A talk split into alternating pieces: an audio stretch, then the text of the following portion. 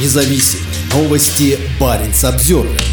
В Арктику из Архангельска отправилось научное судно. Экспедиция пройдет на научно-исследовательском судне «Профессор Молчанов». На борту присутствуют ученые, журналисты и студенты. Сегодня из Архангельска в Арктику на судне «Профессор Молчанов» отправилась научная экспедиция. Исследования будут проводиться в рамках проекта «Арктический плавучий университет». Это образовательный проект САФУ и Северного управления по гидрометеорологии, во время которого студенты, журналисты и ученые каждый год отправляются исследовать Арктику. Участники экспедиции отправятся на остров Колгуев, далее на остров Вайгач, в бухту Русская гавань, Аранские острова, затем посетят мыс Желания, Ледяную гавань и остров Сосновец. В Архангельск судно вернется 14 июля. Чтобы попасть в экспедицию, нужно было пройти конкурсный отбор. Желающие должны были подать заявку, в которой рассказывали о своих интересах в Арктике. По результатам отбора в экспедицию помимо экипажа отправилось 55 человек. Ключевыми направлениями станут изучение биоразнообразия,